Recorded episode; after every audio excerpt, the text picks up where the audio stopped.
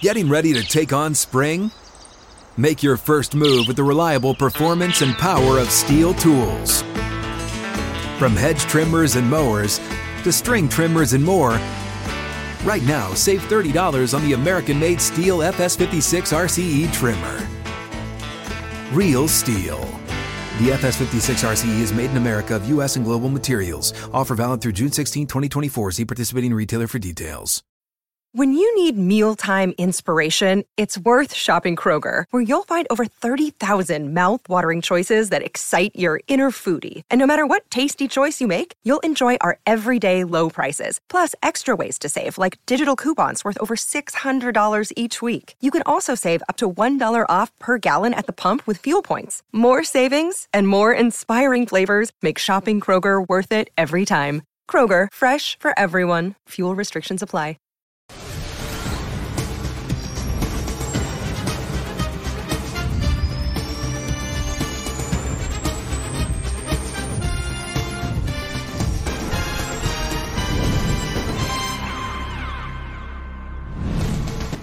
Welcome to the NFL on Fox podcast presented by Verizon. I'm your host, Dave Helman, and I can just feel the haters punching the air on this Monday morning. You heard there was this undercurrent of dismay with the Week 10 slate in the NFL. Oh, there's there's only a couple of games between teams with winning records. Oh, this is it's a bad game. It's a bad slate of games. Raiders Jets on Sunday Night Football. Oh, this is terrible. A lot of so called duds that we have to suffer through. And all I have to say to that is are you not entertained? Haven't we learned that the NFL has been painstakingly designed to be decided by coin flips as often as possible? It's, it's the most parity driven league, the most even unpredictable sport we have, in my opinion. It's why it's so entertaining. It's why it regularly delivers the goods. Lo and behold, we have 12 games on this week 10 Sunday. Nine of them were decided by one possession. Nine games come down to the final seconds, to the last possession of the game. And of course, it's a day like that that we see NFL history five different games decided by walk off field goals. And they came in all sorts of shapes and varieties. Let's walk through it before we dive into the show. The Houston Texans win 30 to 27 over the Cincinnati Bengals thanks to a game winner from Matt Ammendola. Remember, not even the Texans' regular kicker, Ka'imi Fairbairn, is out injured. So the backup kicker gets it done after another heroic day from CJ Stroud. Don't worry, we got plenty more to say about Mr. Stroud and the red hot Houston Texans. Right here in Los Angeles, the Lions' Riley Patterson drills a 41 yard field goal as time expires, bumps the Detroit Lions up to 7 and 2 coming out of their bye week, thanks to some bold decision making from head coach Dan Campbell. Again, teasers everywhere. We will get to Dan Campbell later in the show. Just a clinic in aggressive coaching from the Lions head man. Up in Seattle, Jason Myers hits a 43 yarder as time expires to lift the Seahawks over, uh, over the Washington Commanders. Myers goes five of five on the day, two for two on extra points. I am just, I'm so deliciously positive he swung your fantasy league, your, your friend's fantasy league. A huge day from Jason Myers as the Seahawks get to six and three. Over in Arizona, Matt Prater finishes off the Atlanta Falcons on the last play of the game after a vintage Kyler Murray final drive. We'll have more to say on Kyler as well, looking like he never got hurt on the final possession of the game. Finally, Baltimore early in the day. Dustin Hopkins gets redemption for a missed extra point. Looked like he may have cost the Browns the game. No, no, no. He drills a 40 yarder as time expires, and the Browns top the Ravens 33 to 31. What what a day in the NFL. But that's that's where I want to start the Sunday 6 for this week. That was billed that the haters were wrong, clearly. What a what a great day of games in the NFL. But Baltimore Cleveland was billed as one of the must-see games of the weekend, a game between two teams in the AFC North with winning records. Totally delivered on the on the pregame matchups.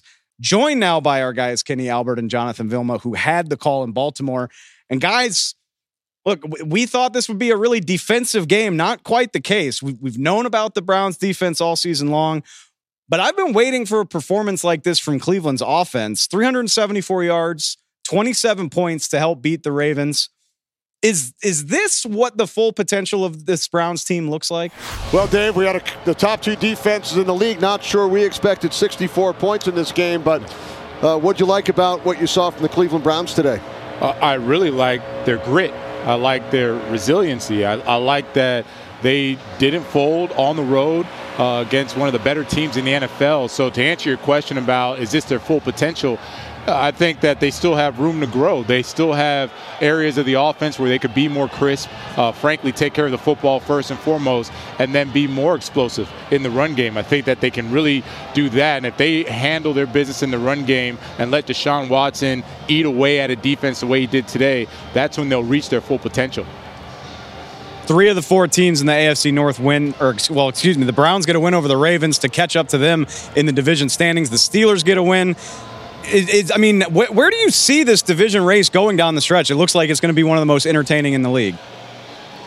Yeah, it wouldn't be a surprise to me, Kenny, if I saw three of the four teams make the playoffs. And the only reason I'm not saying four out of four is because they all have to play each other at some point, and some may knock each other off. But uh, I can see three of the four. I don't know which three of the four. Now that I watched the Browns against the Ravens, they're an equal matchup, right? When you look at them, defenses are great, quarterbacks are great, running game is great.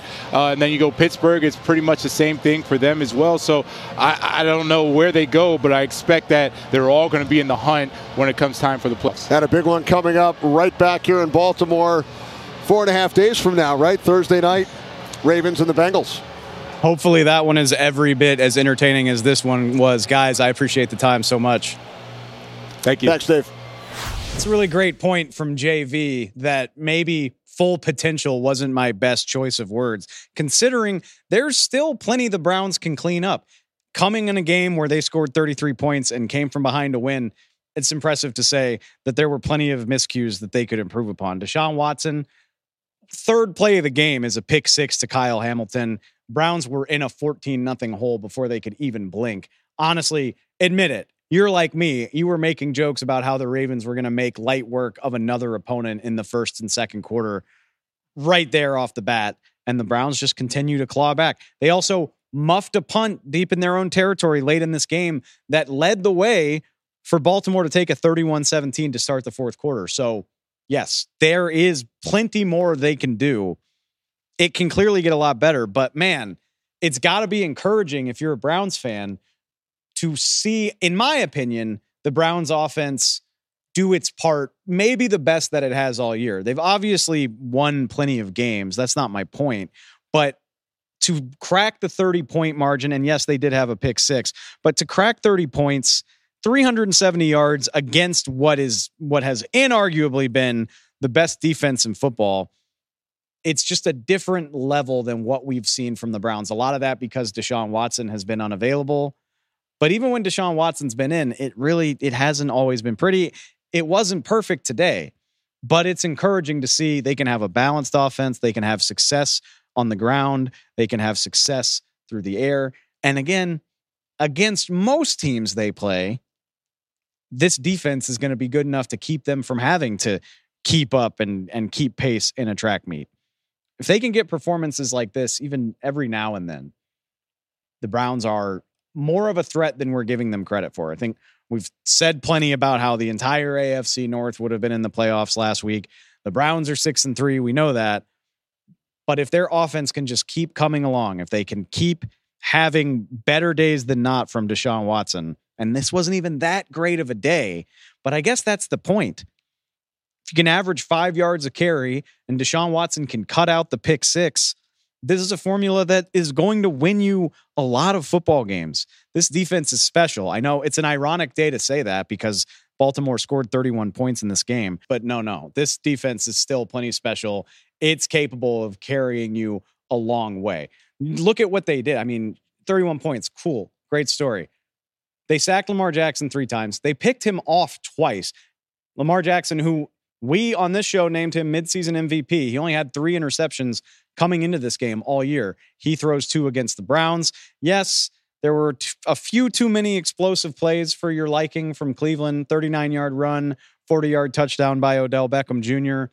By and large, though, 300 yards of offense for Baltimore. Ravens had a terrible day on third down. Browns, uh, three sacks, two picks. They block a field goal. Myles Garrett officially up to double digit sacks for the sixth time in seven seasons. This defense, right there where you want it to be, not always going to hold teams with no points like they did last week against Arizona. They are going to help you stay in a lot of games. Remember, a couple weeks ago, defense did its part against Seattle, and the bottom eventually just dropped out because they weren't moving the ball well enough. Still not an amazing day from the Browns offense, but it's a step in the right direction. And if they can keep meeting them halfway, this is a team that could win the division, win the toughest division in the NFL. I don't think we have talked about the Browns as a legitimate threat often because their offense hasn't looked viable for a lot of the season. But if Deshaun Watson can stay healthy, if they can continue trying to stay out of their own way, they didn't even do that good of a job of it today. But if they can keep that up, it is a legitimate storyline to watch. Now, all the credit to the Browns. I want to I don't want to I don't want this to sound like a backhanded compliment. They give they get credit for perseverance. JV said it, grittiness, very gritty win, 6 and 3, all that cool stuff. I do want to look at the other side of this very quickly, which is the Ravens struggles in the fourth quarter of games, particularly games that they're leading. Loved this stat from my buddy Benjamin Solak of The Ringer, tweeted it out on Sunday afternoon. The Ravens have lost seven games in the last two regular seasons with Lamar Jackson starting. They had at least a 75% win probability in the fourth quarter of those games. In five of the seven losses, they had a 90% chance to win the game in the fourth quarter. I said it earlier. They were up 31 17 with 11 and a half minutes to play in this game. Gus Edwards scores after a muff point, 14 point lead, best defense in football, MVP candidate at quarterback. How does this stuff happen? All three of the losses really had a late lead against Indianapolis, starting Gardner Minshew, by the way.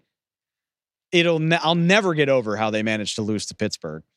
Just completely dominating that game. Seven drop passes, drop touchdowns out the wazoo. Pittsburgh smashes and grabs at the end. And now they're they're seven and three when they you have a case. They could be 10 and 0. It, it's not hard to imagine a world where they're 10 and 0, or at the very least, nine and one. And it's it's not to panic. The Ravens are still on top of the division. They still have all these wonderful things going for them. But it, it, it becomes it becomes a trend and a troubling trend when you consider games like this happen in the postseason. We know the Ravens have had their struggles in the postseason. It's just it's something that weighs on my mind. They have had a bunch of very very impressive dominant wins. They're only 3 and 3 in one score games. Just something something to monitor, not going to panic, although sure, not something to panic about right now, but it's funny how those narratives change in a hurry and this is a case just like that. Ravens and Bengals, two of the hottest teams in football, now suddenly both of them coming off of losses and they play on Thursday night. So, I think both teams probably feel like they're fine. They're still above 500. They're right where they want to be, but drop that second one in a row to a division rival on a short week, and suddenly it's not all so good. So we'll see which one of those teams bounces back the best, and we will not have to wait very long. Moving along to the next item in our Sunday six for week 10. And I, I think we just need to make permanent room in the Sunday six for CJ Stroud. It seems like every week there's a new accomplishment, a new highlight, and he delivered the goods once again on Sunday as if as if beating the Buccaneers in the last seconds last week wasn't good enough, he goes on the road and outduels Joe Burrow. Obviously, the rookie of the year season continues, one of the best stories in the NFL. And who better to help us go over it than our own AFC South writer, Ben Arthur? Uh, ben, I told you, just like just like with CJ Stroud, we're going to have him here every week, and we're just going to bring you on to go over it because this guy is the most amazing story in the league in for for my money. Yeah, no, no, he is. It's quite incredible what he's doing, as you said, out dueling Joe Burrow in his house, uh, packed crowd. uh, yeah, he he's he continues to deliver the, the goods, and I think one of the most impressive things about it was like the, the Texans have this comfortable 10 point lead, three minutes left, and then CJ Stroud makes a rare mistake, turns it over, throws an interception, uh, and, and, then just his composure, right, to, to be able to overcome that, uh, to refocus, showing that calm poise, and, and, being able to, to drive the Texans into uh, field goal range uh, for the game winning kick. I think that says a, a, lot about him, right? And this is the second straight week he's done this. Uh, two back to back game winning drives. Game is on the line. Uh, doesn't get like he's centered in the moment, able to deliver when he needs to. Uh, this is he, yeah, he, he's spectacular. I'm kind of running out of words to use to describe him now because he, he's just he, he's just a great player. He's a superstar talent. So I don't want to put you on the spot. You're my guest on the show. I don't want to be rude. I'm going to put myself on the spot. You tell me if it's too much.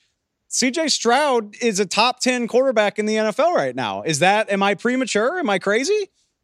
You're you're 100 percent correct. I, am not that that I, I, think we should all be in agreement uh, on that at this point. I, I think even last week when you had me on, Dave, I, I I think I said that CJ is kind of like in that top ten argument, and yeah, I, I think he, after a perform another spectacular performance, he's firmly in there. I've even seen some chatter that he should be in the MVP conversation. I mean, that's how good he's been, uh, how how much he's delivered, and, and so uh, I don't think you're wrong at all, Dave. So that's a I saw that as well, but I saw the MVP mm. chatter it feels a little bit early and let's i mean let's be let's just be real about it just because mvp is a wins award you know? You the, the guy that wins mvp is typically the one seed in the playoffs or or the two seed you know? You're talking about a team that typically the mvp comes from a team that wins 12 13 games.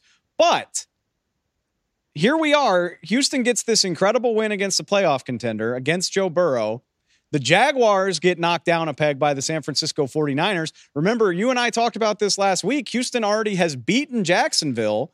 So mm-hmm. it's not out of the realm of possibility that Houston still wins the AFC South. And maybe this isn't as crazy a conversation as it sounds. It, it, really isn't, Dave. And and with the Jags losing in, in really horrible fashion uh, to the 49ers and, and, then the Texans beating uh, Cincinnati. I mean, Jacksonville only has a one game lead right now, and, and they face off again in uh, what week 12 uh, in, in Houston, right? When, when they blew out the Jags, it was in Jacksonville. So, so now they're going to get them at home in Houston in front of their home crowd at NRG Stadium. The, and beyond that game, the Texans have by far the more favorable schedule uh, than the Jags. For the Jags, this game uh, against the Niners today that that they lost, it, it was it, it, was just kind of the start of the gauntlet for them. And so uh, you, you, look at the way the Texans are playing, you look at the way the Jags are playing, you look at this looming uh, meeting uh, two weeks from now. Yeah, I mean, I mean the Texan stock is certainly up. You, mentioned MVP conversation in terms of having to be on, you know, a top seed to be seriously be in that uh, uh, discussion. I mean, the Texans could certainly go on a run here. I, I'm at the point now where I'm done like putting limitations on what the Texans are capable of because everything they're doing right now is just shattering what anyone in the league thought uh, that they would be capable of, just with the way they're playing, uh, how well coached they've been, and then of course CJ how he's been so good so early. Um, I, am I'm done putting a cap on this team. Like like th- this is a, a legitimate AFC like playoff contender. So and I agree with you. I know we, you can get in trouble. The minute you start trying to predict the schedule is when you get in trouble. So maybe I'll regret this, but I've got it right in front of me, man. You're right. Over like the rest of the way, they've only got three games against teams that are at or above 500.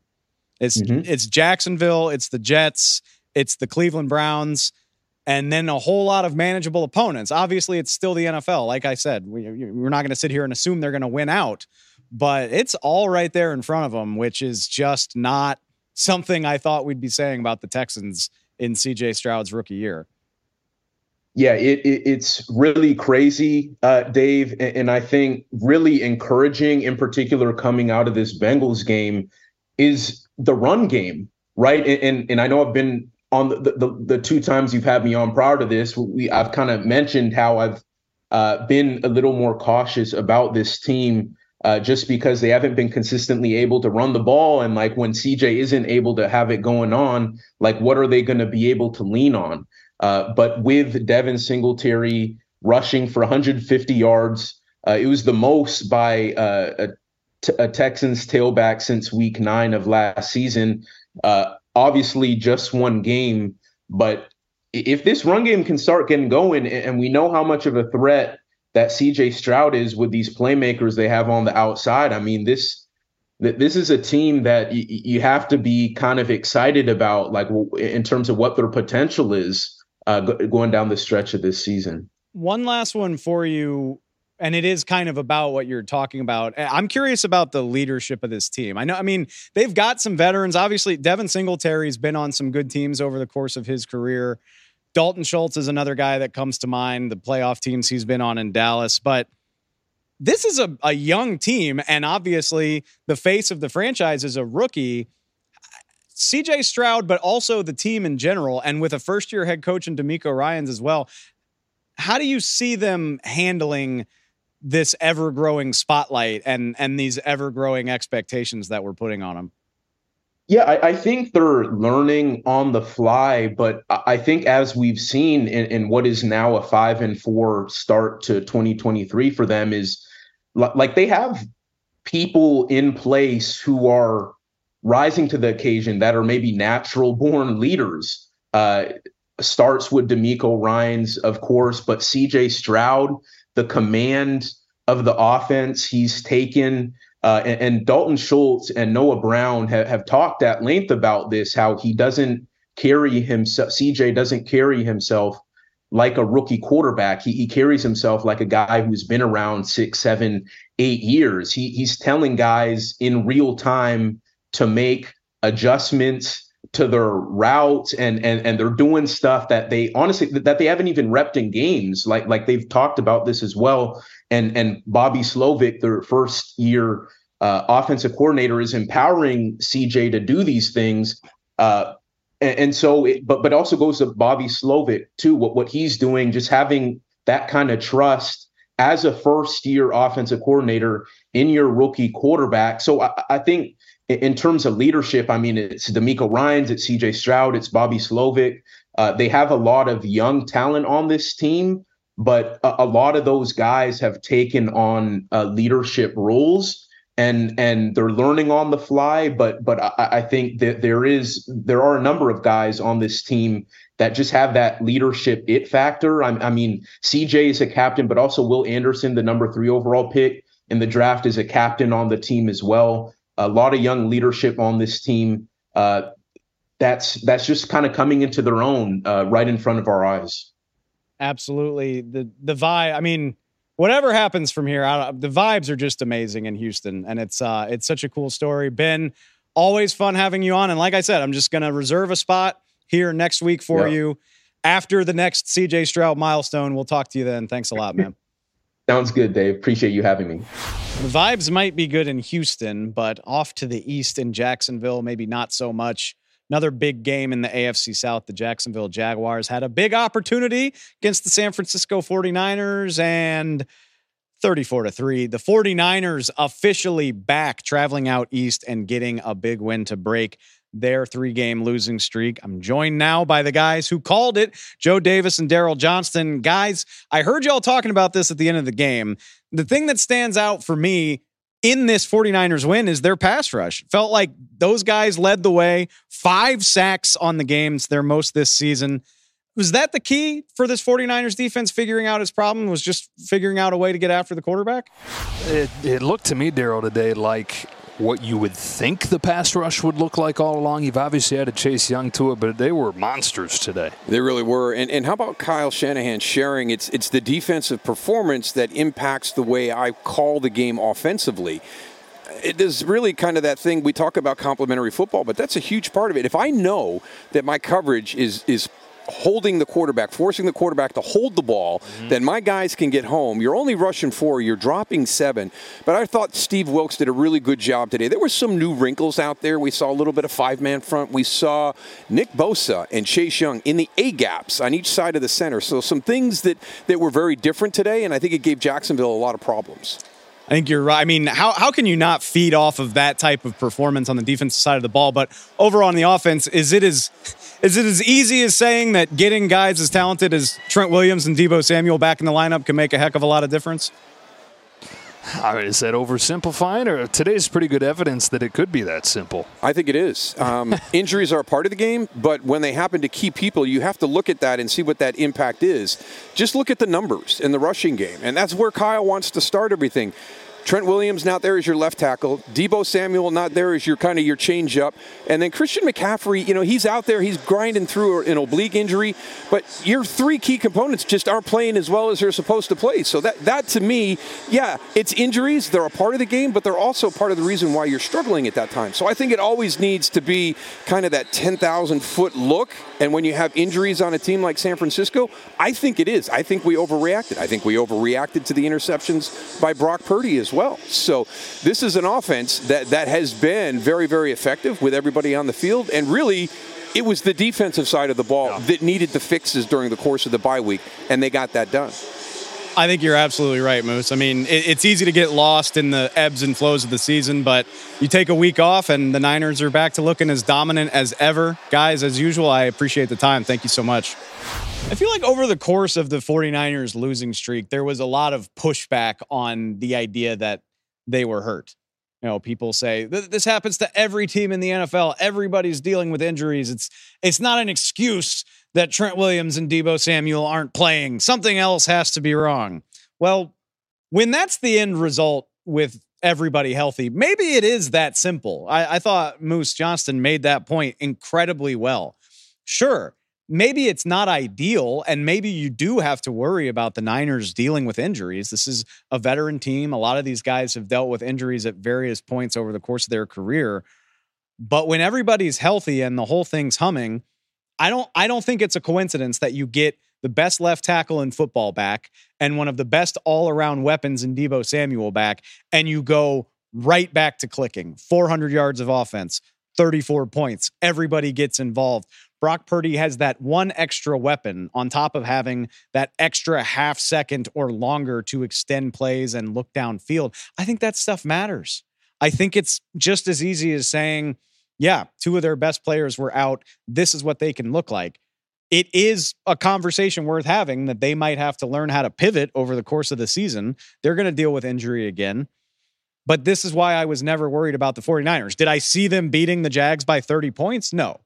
But I thought with a full arsenal of, of weapons available to them, with all of their guys on the field, I still think they're one of the best two or three teams in the NFL, if not the best team.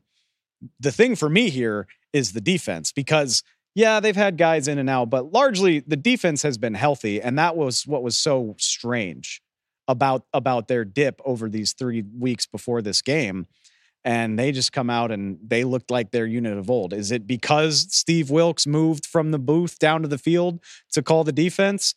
Maybe. Is it because Chase Young gave them that one extra pass rusher to make the matchups more favorable on everyone? I'm sure that had something to do with it. But again, maybe it's just as simple as having a week to self scout, readjust, catch your breath, get a little bit healthier, allow some of those bruises to heal, and go out and do your thing. Like, I think this potential was always within the Niners, even if they did lose three straight games. And it was nice to see them come out and flex that muscle. Deebo picks up where he left off. Five sacks. We talked about it with Joe and Moose. Four takeaways for the Niners defense. I have a feeling I'm always a little cynical about those changes from booth to field. But regardless of how I feel about it, I doubt Steve Wilks will be going back to the booth anytime soon after they do this to the Jaguars big opportunity missed for Jacksonville, I would say. They're still on top of the AFC South. They haven't ceded the division to Houston yet. I think it probably it sounded a little bit like that when I was talking to Ben about the Texans. It's hard not to get excited. about Houston. I'm sorry, Jacksonville fans. What do you want me to say? It's I, you're, you're still in a perfectly good spot. You're still on top of the division. You still have a chance to even even the season series against Houston in a couple of weeks. But like Ben alluded to as well, I mean, there's some tough looking games coming up on this schedule. Whether it's the Houston rematch, whether it's Cincinnati, Cleveland, Baltimore, all coming up here over the next month or so. Just a disappointing effort.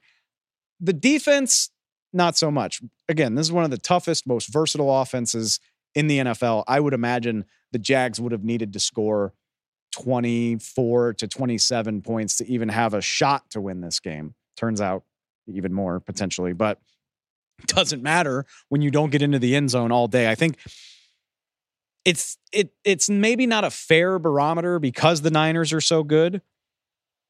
Even though, remember, three straight teams prior to this had plenty of success finding the end zone against them. But we can officially scratch our heads and say, what the hell about this Jacksonville offense? Is it all because of their offensive line? I know Trevor Lawrence got sacked five times in this game. I know they didn't have a semblance of a run game, but the expectations were so much higher for the Jags offense. And usually it's just been kind of up and down, just outright lost today, with the exception of a few nice throws to Christian Kirk. I, I'll be the first to admit I had Calvin Ridley putting up like an all pro caliber season this year, and it has just rarely been the case. Two two catches for 20 yards. They just don't seem to have that that second or third guy that can make defenses honor what they want to do. And and it clearly is a problem against the best teams that they play. Even if you go back during the season, I mean, they didn't score a touchdown against Kansas City either. They did beat the Bills. They put up a lot of yards. You would imagine for the performance they had against the Bills that day, they still would have managed to score more points. It's been a lot more painful than I would ex- have expected for an offense that was getting as much hype as it was heading into the season.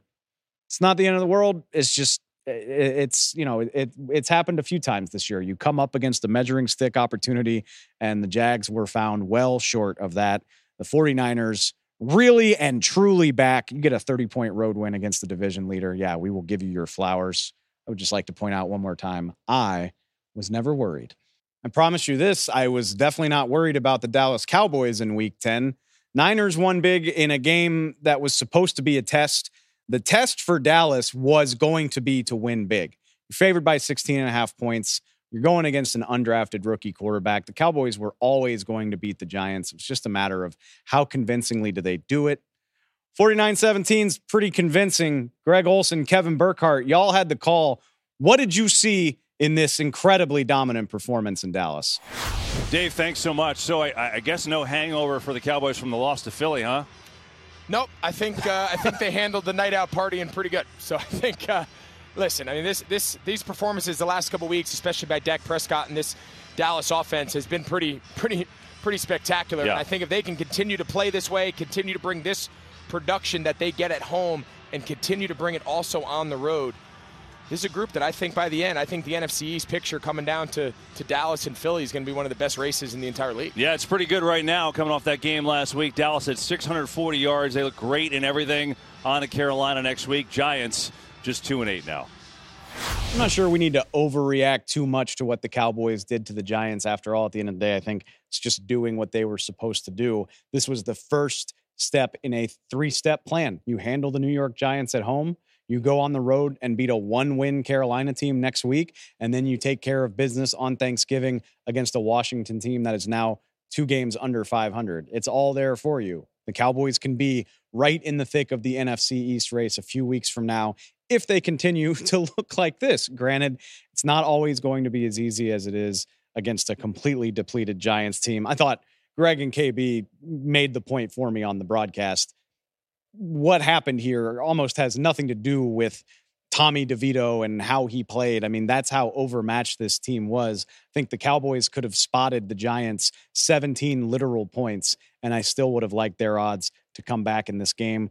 Clearly, they win 49 to 17.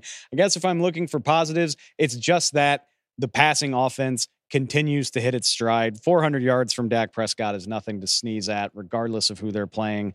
And and and the guys that he managed to get involved, of course, CeeDee Lamb's going to have a big day. He's been going nuclear for the last month. First guy with three straight games of 10 plus receptions and 150 plus yards in NFL history, four straight 100 yard games. You knew that was going to happen. But getting Brandin Cooks involved, nine catches for 173 and a touchdown, averaged 19 yards per reception. I do think that's important because it hints at a larger, more dynamic role for Brandin Cooks. That's something I've been complaining about in regard to the Cowboys basically all season. Brandin Cooks pretty much matched his tally for the year in one week. That's how underutilized he had been. I don't think it's always going to look that amazing, but knowing that he's there, knowing that he can still stretch the field, I think that matters for the offense. I think that matters for opponents that are going to scout the Cowboys coming up this season. Same thing goes for Michael Gallup. Not not the craziest stat line you're ever going to see. Two catches for 70 yards and a touchdown, but one of them was a long 41 yard scoring play, managed to go up over the defender, looked like the vintage Michael Gallup that the Cowboys gave $57 million to a couple years ago. Even if that's not an every week thing, knowing he can still offer that contested catch, deep play ability, it does a lot for this offense. It gives you one more thing that you have to respect. Like I said, I don't think this should change your opinion of the Dallas Cowboys. Other than that, they managed to take care of business against a seriously overmatched team. I'm curious to see where the Giants go from here. And uh, I'll say it again, it's not a knock on Tommy DeVito. I thought he played pretty admirably in a hopeless situation. Guy was pressured all day, hit a million times, didn't have time to throw, guys all over him from the jump. But this is what it's going to look like for the Giants against most teams, I think the rest of the way. I mean, there's some there's some winnable looking games on the schedule coming up. They've got Washington, they have a woeful New England team in a couple weeks. They get Green Bay. There's some winnable games here. But this is a team that now firmly looks like they're in contention for a top 3-ish draft pick. And I wonder do you continue to look at DeVito? Obviously, we know Daniel Jones isn't coming back. Does Matt Barkley play a role in all of this? Or is it better to just continue to evaluate the undrafted rookie no matter how ugly it gets?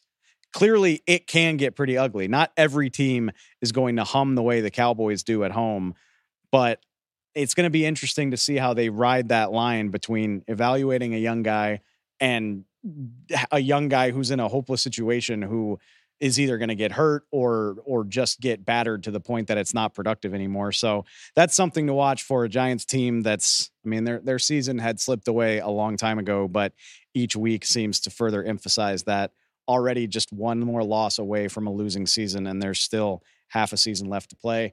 Cowboys, like I said, it's just one of three steps got to go on the road and do the same thing against the Carolina Panthers. Maybe it doesn't have to be 49 17. Maybe you don't have to put up 600 yards of offense. I don't think even against the worst teams in the league, you're going to do that on a regular basis. But if you want to have a shot at the NFC East, if you want to be in contention to host a playoff game rather than being a wild card, you got to handle business over these next few weeks. This was just one step, but a very positive step. Getting ready to take on spring? Make your first move with the reliable performance and power of STIHL tools. From hedge trimmers and mowers to string trimmers and more, right now save $30 on the American made STIHL FS56 RCE trimmer. Real STIHL. The FS56 RCE is made in America of U.S. and global materials. Offer valid through June 16, 2024. See participating retailer for details. Let's continue the Sunday Six with our Week 10 coaching spotlight. Every week we highlight a performance or a decision that highlights fantastic coaching. Today's coaching spotlight is brought to you by Verizon, the official private wireless network of the NFL's coach to coach communications. And we need to talk about MCDC Motor City Dan Campbell, Man Campbell, whatever you want to call him. All I know is the guy's got a serious set of stones. Smart enough to recognize the flow of a game and having the guts, the gumption, the moxie to know what it takes to get the win. Setting up some context for you, just so you know, if you're not aware, aggression is Dan Campbell's middle name. The Detroit Lions have gone for it on fourth down 22 times this season. It's tied for the most in the NFL. If you're not aware, of course you are. the strength of the Detroit Lions is their offense. Jared Goff is having a phenomenal season. Offensive coordinator Ben Johnson is going to be a name on every short list for every coaching vacancy in the NFL. High powered offense, not afraid to go for points. Dan Campbell is not afraid to empower them to do that by keeping them on the field. Exemplified in this 41 to 38 win against the LA Chargers right here in LA. Dan Campbell knew that conservative decision making wasn't going to cut it. The Chargers and the Lions combined for 954 yards of offense, 10 touchdowns, 79 points. What part of that says punt and play the field position game or rely on your defense to get things done? No. Dan Campbell elected to go for it on fourth down five times against the Chargers. He converted on four of them. One of them directly led to a Lions touchdown. So we already know you're contributing to the winning effort by deciding to do these things. But I, I want to focus on the very last one because it won the Lions the game. And it was also one of the smarter, ballsier calls that I've seen in the NFL this so far this season. So just to set this up, Lions get the ball back in a 38 38 tie game with three and a half minutes to play. They drive the ball to the Chargers' 26 yard line where they face a fourth and two. Fourth and two from the 26. It's a 43 yard field goal. Every kicker in the league should be able to make that in his sleep. Conventional wisdom says you kick the field goal with a minute 40 seconds to play. You ask your defense to to play deep to, to do its job, to hold the fort and keep the win preserved. Riley Patterson was one for one on the day. He hit four field goals of 30 plus yards in their last game against Las Vegas a couple weeks ago. You kick the field goal, you hope your defense can hang on for dear life, but not Man Campbell, because he was smart enough to talk to the people up in the booth, to talk to the people on his staff in his ear, recognize the LA Chargers had not punted in this game since the second quarter, and they had scored touchdowns on five straight possessions. Dan Campbell was well aware if he kicked the field goal, there's a phenomenal chance he's either going to be watching a Chargers field goal attempt to tie the game or God forbid, a walk-off loss because, you know, Justin Herbert and Keenan Allen are pretty damn good at this football thing too. So what does he do? Minute 40 to play. Field goal well within range. He decides to go for it anyway. It's going to be a talking point if he doesn't get it. He's going to get roasted. He doesn't give a damn. The offense is what this team does best. Jared Goff finds Sam LaPorta for six yards, and the rest is history. The Lions kneel the clock down to one more play. They drill a field goal from the 20 yard line. Piece of cake. Just because it's easy and defensible doesn't make it the right call. The right call is the one that gives you the best chance to win. And against a Chargers offense that the Lions hadn't had a prayer of stopping for most of the afternoon, Dan Campbell knew a little bravery was going to go a long way. And because of it, the Detroit Lions are 7 and 2, looking like a real deal threat. I mean, the playoffs, obviously, but even a threat to be the top seed in the NFC. Yes, I said it. The Lions keep backing me up on the field, and Dan Campbell is due a whole hell of a lot of credit for that. Last but certainly not least on the Sunday six, we've got to talk about some teams and some quarterbacks that are making the best of some poor situations. Three different teams in the NFL started their third quarterback in as many weeks in week 10. So three games, three different quarterbacks, all getting the start. It was the New York Giants, the Minnesota Vikings, the Arizona Cardinals. Unfortunately for the Giants, I'm sorry, Tommy DeVito. We talked about the Giants earlier in the show. I don't have a whole lot of uplifting stuff to say there, but talk about the stories in these other two NFL cities. Let's let's first of all start where we need to. Maybe the best thing I heard on Sunday was the nickname for the Vikings' new starting quarterback that is going around, and that is the Passtronaut. Remember, Josh Dobbs, an aerospace engineer during his time at the University of Tennessee. Get it? He's a he's a Passtronaut. I look, I don't have kids. I'm a lame dad at heart. I think it's awesome. The only thing I think is more awesome is what Josh Dobbs continues to do. The Minnesota Vikings take down the New Orleans Saints at home on Sunday. Josh Dobbs in his second game with the Vikings, gets another win, 312 all-purpose yards, rushed for 44. As long, you know, as long as I'm patting myself on the back for saying smart things before the weekend, nice day on the ground. nice day through the air. Just all around, this guy continues to impress. Such a fun story. The Vikings go up big on the Saints, hold off a late rally from Jameis Winston late, 27 to 19.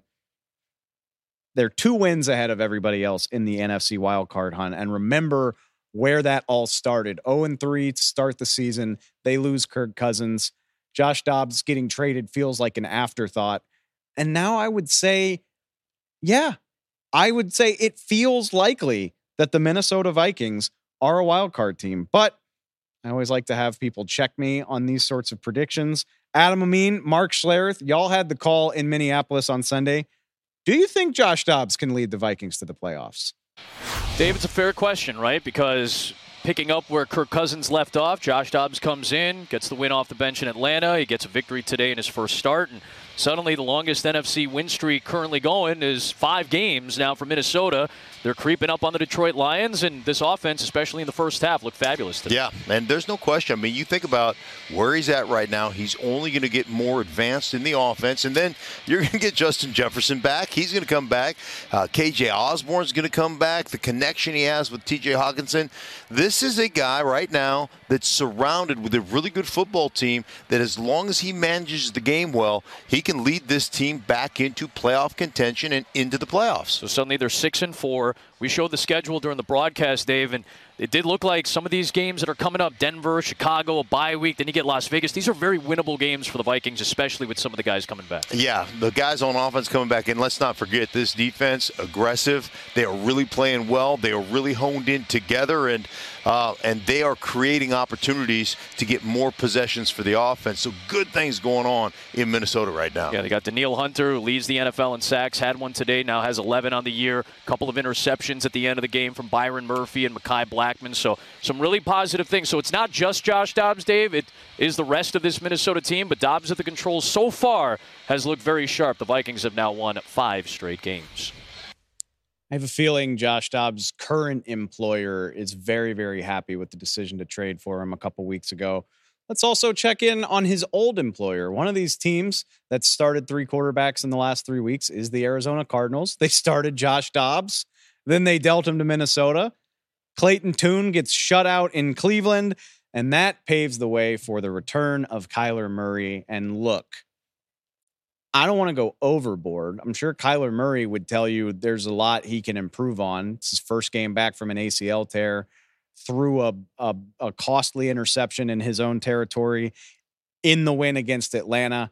But it was so fun to see the guy back on a football field. And if you had any doubt that Kyler Murray was still himself. I mean, look, ACL tears, soft tissue tears are difficult to recover from. We see this all the time. It hasn't been a calendar year since Kyler suffered this injury. And yet, if I had any doubt that he's still capable of being one of the most electric playmakers, look no further than third and 10 in the final moments of this game against Atlanta. Needs a play, he sprints left against the Atlanta pass rush, nearly gets sacked, backpedals out of it, breaks to the right side, and sprints 13 yards to pick up the first down. Two plays later, he hits a long bomb to tight end Trey McBride. That sets up the easy walk off field goal. I'm not saying all is perfect. And look, the Cardinals are still well below 500. It's going to be interesting to see where they go from here you continue to evaluate Kyler Murray. Is his long term future in Arizona? What about your draft prospects for that matter? If Kyler Murray is good enough to win you ball games, does it take you out of the running for a top five pick? We'll we'll get to all of that. But it's just exciting to see the guy look like who we remember him as 249 passing yards, no passing touchdowns, and like I said, the interception, but 33 big rushing yards. And that's the fun thing about Kyler Murray is he can pick up 13 yards and A, do so much more running than that. And B, it always comes in the most crucial situations. Other than Lamar Jackson, I don't know if there's a guy who's more terrifying in a must have scenario because he, he can extend the play for basically as long as he wants to. He can beat you with his arm and his legs. James Conner also comes back 73 yards. Ironically, Unfortunately, injury forced the Falcons to do some shuffling in this game as well. Desmond Ridder comes back after Taylor Heinicke gets banged up. But Kyler Murray, for one week at least, He's back. He looks like a dynamic guy. I'm fascinated by the subplot to see, you know, it, it I honestly have no clue. Like it seems crazy to think the Cardinals would pass on an opportunity to draft a younger, cheaper replacement. What does that mean for Kyler? Or is Kyler good enough to play them out of these circumstances in the first place? One week back and one win for Arizona. Maybe it's not much the way this season has started, but I think it's a heck, of a starting point. Before we wrap this thing up, we do have a special episode of Ask Glazer for you this week. Jay usually joins me in studio couldn't do that this week because the guys were in Colorado Springs for their annual Veterans Day episode. Ton of fun. Talked about skydiving, talked about a ton else. Check it out. Very special edition of Ask Glazer this week, a remote edition. Jay, you are out in Colorado Springs for the Veterans Day episode. I mean, for starters, how how was the show this week? And it looked like a blast. Oh, it was incredible. Listen, every year I've been at Fox on Veterans Day, or Thanksgiving, they send the whole crew or myself and you know Pearl Harbor uh, anniversaries to a military installation. It's just it's a it's the best show we do. It's you know I know that wherever we go they look like oh you know we're they're so grateful that we're here, but eh, we're so grateful to be around them. This is not cliche. Like it's it's just it's the greatest thing we do every every year. It's incredible. And this show, listen, we had Gronk jumping out of a plane, and um, that was a little different. That we were a little ner- you know, we were a little nervous for him. But the coolest thing, man, I got to uh, fly in a glider. I'm horrified to fly, and so it's an engineless plane, and I flew in a glider and did three loops, not one, not two, three loops upside down, man. So it was, it was awesome. Round of applause. Really cool. so, I mean, did, do you feel any better about it after doing it? Like, did oh, you like face your fears? Yes, that's exactly why I did it too. And you know, when I first Bill Richards, our producer, first came and they're telling us different activities, he's like, "You're going to do the glider, an engineless plane." The guy was horrified to, to, to fly. I'm like, "Oh, thanks a lot, Bill." Well, meanwhile, Bill set me up a couple years ago at West Point. We went to uh, you know Army. I had to box the uh, I think 190 pound national champion. So thanks a lot for that too, Bill. Uh, but this one right here, I was the moment I, I went there, and I am I've been horrified to fly for a while. And I kind of just shifted to a little mode. And I'm like, okay, this is what I'm going to do. I'm going to face it. And I went up there and did this loop. And the way to do the loop is, again, you're just gliding. They dip down to get enough like air under you and then shoot, come all the way back. And it, you got four G's. And once we did the first one, uh, the pilot said, want to do another one? And I said, nah. okay, let's go.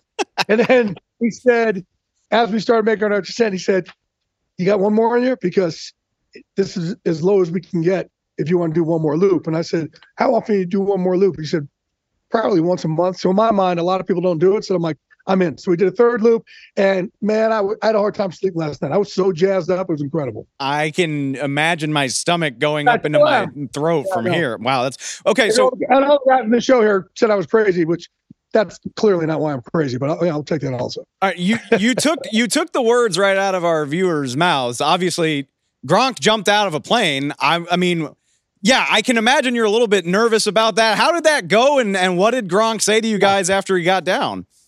I actually drove over with Gronk on the way here. And I was like, You nervous? And he's like, Yeah, yeah.